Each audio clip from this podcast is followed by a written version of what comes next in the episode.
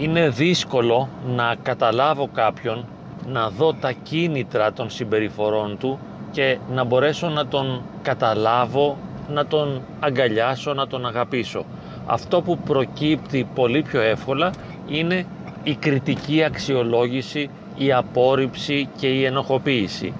Οι ίδιες οι κοινωνικές και πολιτισμικές παραδόσεις διαχρονικά δεν έδωσαν έμφαση στα κίνητρα των συμπεριφορών αλλά στην αξιολόγηση των συμπεριφορών και στην κριτική. Διότι ενώ είναι πολύ εύκολο να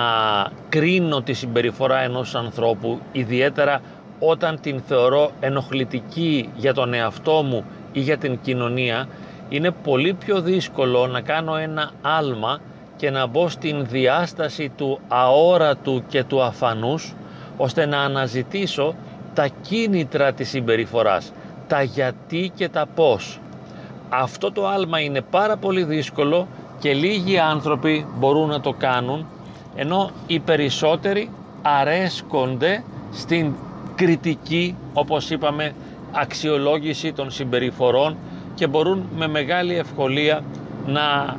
κρίνουν, να αξιολογούν τους ανθρώπους και να τους κατηγορούν και να τους ενοχοποιούν επειδή δεν είναι σωστοί ή κάποιες άλλες φορές να τους εγκομιάζουν και να κάνουν ιδιαίτερα θετικά σχόλια για αυτούς επειδή κάποιες συμπεριφορές τους είναι ιδιαίτερα αποδεκτές. Αλλά όλα αυτά ανήκουν στην διάσταση της εξωτερικότητας σε ένα εσωτερικό βαθύ επίπεδο είτε αν το ονομάσουμε βιωματικό είτε θεϊκό τα πράγματα είναι εντελώς διαφορετικά. Βιωματικό γιατί όταν νιώθω και αισθάνομαι και οδηγούμε σε κάποιες συμπεριφορές από κίνητρα βαθιά συγκινησιακά, συναισθηματικά και βιωματικά τότε με έναν άλλο τρόπο καταλαβαίνω και ερμηνεύω τις συμπεριφορές μου όπως και αν μέσα από το φίλτρο της θεία πνευματικής αγάπης αντιμετωπίσω τους ανθρώπους δεν θα τους κρίνω πια αλλά βέβαια θα τους αγαπήσω και εγώ όπως τους αγαπά και ο Θεός ο οποίος δεν κρίνει κανέναν επειδή γνωρίζει τα βάθη της ψυχής και της καρδιάς των ανθρώπων. Θα μπορούσαμε να αναφέρουμε το παράδειγμα της γυναίκας της Ευαγγελικής Διήγησης η οποία είχε διαπράξει μοιχεία και επρόκειτο να λιθοβοληθεί από τους ανθρώπους διότι βέβαια είχε παραβεί έναν πολύ σημαντικό νόμο της πιστότητας στο γάμο. Αλλά είπε ο Χριστός εκείνο το περίφημο ο αναμάρτητος πρώτος των λίθων Βαλέτο και αποχώρησαν όλοι εκείνοι οι Ιουδαίοι οι οποίοι ήθελαν να λιθοβολήσουν την γυναίκα διότι συνειδητοποίησαν ή υποψιάστηκαν ότι και οι ίδιοι στα απόκρυφα της ψυχής τους έχουν τα δικά τους σκοτάδια και αν ένας άνθρωπος αναζητήσει και βρει τα δικά του αρνητικά χαρακτηριστικά, τις δικές του εσωτερικές σκιές, δεν έχει τότε τη διάθεση και τη δυνατότητα να κατακρίνει τον άλλον και να ασχοληθεί με τα λάθη, τα σφάλματα και τις αμαρτίες του άλλου. Ποιοι όμως είναι οι άνθρωποι οι οποίοι περισσότερο από όλους δεν μας καταλαβαίνουν και μας κατακρίνουν και μας κατηγορούν και μας ενοχοποιούν είναι οι στενοί συγγενείς. Οι συγγενείς οι οποίοι είναι πολύ κοντά οι άνθρωποι με τους οποίους συμβιώνουμε στην καθημερινότητά μας. Αυτοί οι άνθρωποι σπάνια έχουν τη δυνατότητα να υπερβούν αυτό το φράγμα της εξωτερικότητας και να δουν τι παίζεται και τι διαδραματίζεται στο βάθος της ψυχής μας. Συνήθως μένουν στα εξωτερικά φαινόμενα, στις εξωτερικές συμπεριφορές. Το πιο κλασικό παράδειγμα, για να παραμείνουμε στο θέμα της μοιχείας, είναι όταν για παράδειγμα μία γυναίκα η οποία είναι πάρα πολύ καλή στη συμπεριφορά της, έχει αποδεκτές και επιθυμητές συμπεριφορές διαχρονικά στη συζυγία της, αλλά και πριν από τη συζυγία της, και έχει πέσει στα χέρια ενός δύσκολου συζύγου, θα μπορούσαμε να τον ονομάσουμε νευρωσικό ή έναν άνθρωπο ο οποίος εκδηλώνει πολλές ανεπιθύμητες συμπεριφορές, να είναι πολύ νευρικός, να ασκεί φοβερή κριτική, να έχει απαιτήσεις, να συρρυκνώνει, να στραπατσάρει, να εξουθενώνει τη σύζυγό του συνεχώς. Και κάποια στιγμή εκείνη ακριβώς επειδή μπορεί να έχει και ιδιαίτερα προσόντα δηλαδή να είναι ιδιαίτερα καλλιεργημένη, να είναι ιδιαίτερα όμορφη, να έχει χαρίσματα πολλά. Γίνεται πόλος έλξης για άλλους άντρες οι οποίοι την φλερτάρουν και την επιθυμούν. Και στην σημερινή κοινωνική πραγματικότητα και με τα μέσα μαζικής δικτύωσης αλλά και με την ελευθεριότητα που κυριαρχεί μπορούν να συναναστρέφονται οι άντρες στις γυναίκες και έτσι μπορεί να υποκύψει σε κάποιο φλερτ και να συνάψει μια εξωσυζυγική σχέση η οποία βέβαια ως πρώτο κίνητρο έχει την παρηγορία διότι εξουθενωμένη η ταλέπορη αυτή γυναίκα μέσα στο γάμο και διαλυμένη και συντετριμένη αναζητά μια υπαρξιακή παρηγορία, έναν άνθρωπο να σταθεί δίπλα της και να της δώσει ένα άγγιγμα αγάπης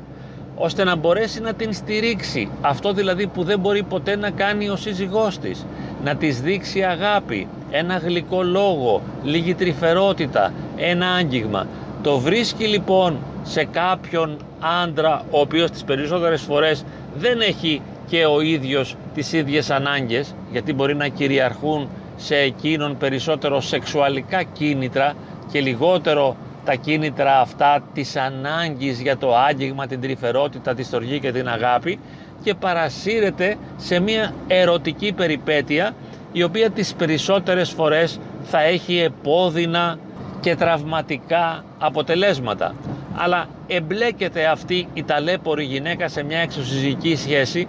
και καμιά φορά ακριβώς επειδή είναι άπειρη το εκφράζει και το ομολογεί η ίδια στο σύζυγό της ή δεν ξέρει να προφυλαχθεί και την παίρνουν χαμπάρι αμέσως τα παιδιά, οι συγγενείς, οι φίλοι και το μαθαίνει και ο άντρας της και η οικογένειά της και τότε τι συμβαίνει; Επειδή δεν μπορούν να περάσουν αυτό το φράγμα το αδιαπέραστο που είπαμε το οποίο διαχωρίζει την εξωτερικότητα από την εσωτερικότητα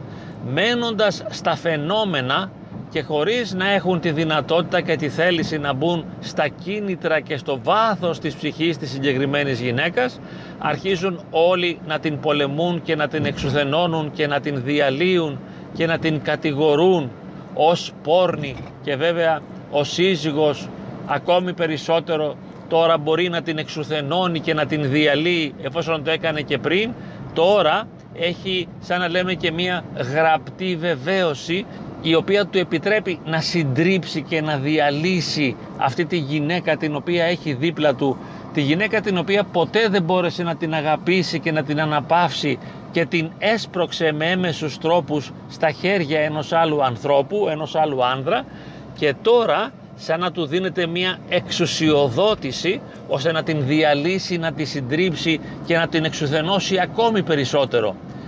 Και εάν το περιβάλλον της γυναίκας είναι ανώριμο και τις περισσότερες φορές είναι, αρχίζουν και οι άλλοι να την πολεμούν επειδή έμαθαν ότι εκείνη εμίχευσε ή τέλος πάντων έστειλε κάποια ερωτικά μηνύματα ή αντάλλαξε κάποιες φωτογραφίες μέσω του facebook και πέφτουν πάνω της να την διαλύσουν χωρίς κανείς να εξετάζει τι νιώθει, τι αισθάνεται, τι συμβαίνει μέσα της, ποια είναι λοιπόν αυτή η εσωτερική διάσταση την οποία βιώνει και η οποία είναι πολύ σημαντική για αυτήν. Κανείς δεν εξετάζει αυτά τα εσωτερικά γεγονότα, τα βιωματικά, αλλά μένουν όλοι στο εξωτερικό φαινόμενο της παράβασης και κατηγορούν και πολεμούν και εξουθενώνουν τη συγκεκριμένη γυναίκα χωρίς έλεος. Και χειρότερος από όλους τις περισσότερες φορές είναι ο σύζυγος και καμιά φορά και τα παιδιά. Εκεί που θα περίμενε κανείς δηλαδή να βρει την παρηγορία και την υποστήριξη είναι αδύνατο να την βρει. Και εν τέλει ποιο είναι το μήνυμα που κομίζουμε με τη συγκεκριμένη βιντεοσκόπηση και με αυτά τα λεγόμενα; Τι θέλουμε, απλώς να δικαιώσουμε την μοιχευόμενη γυναίκα, θέλουμε να κατακρίνουμε το σύζυγο; Τίποτα από όλα αυτά. Ο στόχος μου είναι να δείξω μέσα από αυτό το παράδειγμα την αδυναμία μας να διεισδύσουμε στην εσωτερική ζωή του άλλου ανθρώπου και να καταλάβουμε τι είναι αυτό που νιώθει, να διαισθανθούμε τι είναι αυτό που αισθάνεται εκείνος, πώς νιώθει μέσα σε αυτό το γάμο, μέσα σε αυτή τη σχέση, τι σήμαινε για εκείνη ένας άλλος άντρας, τι έλπισε σε αυτόν, ποιες προσδοκίες ανεδαφικές ίσως είχε και θεώρησε ότι εκείνος θα μπορούσε να την ικανοποιήσει; Τι είναι αυτό που συμβαίνει μέσα στο ψυχισμό της; Όχι. Ο σύζυγος αδιαφορεί γι' αυτό και όπως είπαμε πήρε τη βεβαίωση, πήρε την εξουσιοδότηση ώστε τη γυναίκα εκείνη την οποία την διέλυε ίσως για δεκαετίες τώρα να μπορέσει κατά κάποιον τρόπο να τη σκοτώσει, να τη ρίξει δηλαδή στο απόλυτο σκότος εφόσον είναι μια πόρνη. Και μάλιστα εκείνη την ώρα ο σύζυγος αυτός ξεχνά πόσες φορές επιθύμησε εκείνος άλλες γυναίκες ή πόσες φορές φλέρταρε άλλες γυναίκες και κάποιες φορές πόσες φορές εκείνος απάτησε τη γυναίκα του με άλλες γυναίκες. Αυτό μπορεί να μην τον ενδιαφέρει διότι εκείνος πρόσεχε και δεν τον ανακάλυψαν ούτε ο ίδιος ομολόγησε τις πράξεις του και παρέμειναν κρυφές άρα είναι κατά κάποιον τρόπο δεδικαιωμένος ενώ οι άλλοι είναι ένοχοι και είναι φτέχτρα και είναι πόρνοι και είναι μηδαμινοί και τώρα μπορεί επιτέλους να ολοκληρώσει αυτό το έργο που ίσως υποσυνείδητα δεν καταλαβαίνει καλά πώς το κάνει αυτό το έργο της εξουθένωσης, της διάλυσης και της συντριβής της προσωπικότητά της το οποίο διαρκεί όπως είπαμε για πάρα πολλά χρόνια. Ο στόχος αυτού του συγκεκριμένου βίντεο είναι να υπογραμμίσει τη σημασία και τη σημαντικότητα που έχουν τα βιώματα και τα συναισθήματα και το γεγονός ότι δεν μπορούμε ποτέ να καταλάβουμε και να αξιολογήσουμε σωστά έναν άνθρωπο εάν δεν γνωρίζουμε τα βάθη της ψυχής του. Και θα μου πείτε, μα αυτό είναι αδύνατον. Είναι αδύνατον και γι' αυτό λέμε ποτέ δεν μπορούμε να κρίνουμε έναν άλλο άνθρωπο. Επειδή δεν γνωρίζουμε τι γίνεται στα βάθη της ψυχής. Ο Θεός όμως, ο οποίος γνωρίζει και όσοι από εμάς πιστεύουμε σε Αυτόν, μπορούμε να το υποψιαστούμε αυτό, ο Θεός γνωρίζει τα μύχια της ψυχής και της καρδιάς όλων των ανθρώπων, ξέρει τι συμβαίνει στο βάθος της ψυχής του κάθε ανθρώπου και δεν αξιολογεί και δεν κρίνει με θεσμικά, κοινωνικά, ηθικά, αξιολογικά κριτήρια, ούτε καν και με θρησκευτικά κριτήρια. Αλλά ο Θεός είναι πάνσοφος και είναι παναγάπη ως πάνσοφος γνωρίζει το βάθος της ψυχής, τον πόνο, την οδύνη, τα δάκρυα, την απελπισία και την απογοήτευση που μπορεί να έχει βιώσει εκείνη η συγκεκριμένη γυναίκα για ένα, δύο, πέντε, δέκα, είκοσι χρόνια στη ζωή της. Και εκείνος γνωρίζει ποια ήταν η σημασία και η λειτουργικότητα και η δυναμική του φλερτ που της έκανε ο άλλος άνθρωπος.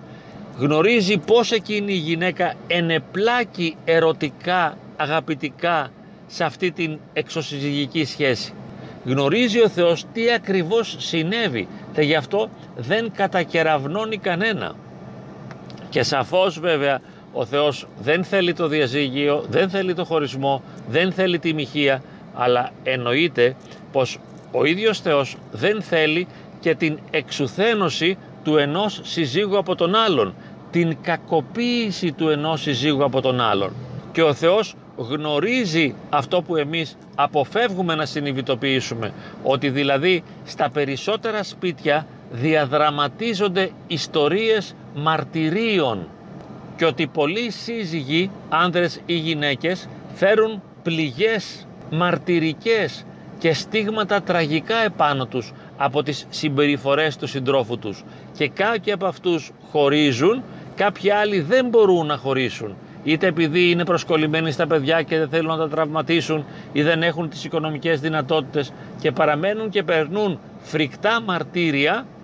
τα οποία είναι ισοδύναμα και καμιά φορά μεγαλύτερα και διαρκούν περισσότερο από τα μαρτύρια των Αγίων Μαρτύρων της Εκκλησίας. Και ο Θεός γνωρίζει ποιοι είναι οι μάρτυρές Του και ποιοι με προσευχή και με υπομονή πνευματική σηκώνουν το βάρος δύσκολων συζύγων, δύσκολων συντρόφων και συμβιώνουν με ανυπόφορους ανθρώπους. Ο Θεός το γνωρίζει και έτσι δεν θα τους κατακεραυνώσει εάν κάποια στιγμή στην πορεία της ζωής τους κάνουν αυτό το σε εισαγωγικά σφάλμα της μοιχείας. Δεν θα είναι και για να τους ενοχοποιήσει διότι έχει παρακολουθήσει ολόκληρη την πορεία εκ των έσω. Αυτό το έσω που έχει μείνει κρυφό από τα δικά μας μάτια και είναι κάτι που δεν το υποψιάζεται αυτός ο σύζυγος ή η σύζυγος η οποία είναι επιθετική, εκρηκτική και εκφορτίζει τα αρνητικά φορτία της καθημερινά πάνω στον άλλον και το συντρίβει και το λιώνει με απαράδεκτες ανεπιθύμητες συμπεριφορές. Θα μπορούσαμε λοιπόν να πούμε ευτυχώς εν τέλει που υπάρχει και ο Θεός και σε Αυτόν απευθυνόμαστε όσοι έχουμε αίσθηση και εμπειρία και γεύση της τραγικότητας της πραγματικότητας που βιώνουμε και από Αυτόν περιμένουμε μία σε εισαγωγικά δικαίωση η οποία δεν θα είναι δικαίωση αλλά θα είναι ανεφόρον αγάπη. Και λέω ναι εντάξει με κατηγορείτε είστε εναντίον μου με ενοχοποιείτε όλοι και ιδιαίτερα εσείς από τους οποίους θα περίμενα να με αγαπήσετε με συντρίβετε και με λιώνετε και με διαλύετε. Ευτυχώς όμως έχω μέσα μου μία μικρή ζωντανή όμως σχέση με το Θεό και από εκεί αντλώ παρηγορία ας μου παρουσιάζετε εσείς τον Θεό ως τιμωρό και μου λέτε «Α, είδες, εσύ που πήγαινες στην εκκλησία, τώρα είσαι μία πόρνη» και με έναν χειρότερο τρόπο το διατυπώνουν αυτό λεκτικά και ήσουν μία ψεύτρα, μία θεατρίνα και κορόιδευες και το Θεό. Εξωτερικός ο τρόπος της ερμηνείας. Μέσα στο βάθος της ψυχής μας, αν είμαστε εμείς υπονεμένοι, οι πληγωμένοι, οι τραυματισμένοι, οι διαλυμένοι, οι οποίοι όμως κάναμε την αμαρτία, το λάθος, το σφάλμα και δώσαμε λαβή στους άλλους για να μας αρπάξουν και να μας χτυπήσουν κάτω σαν τα χταπόδια και να μας διαλύσουν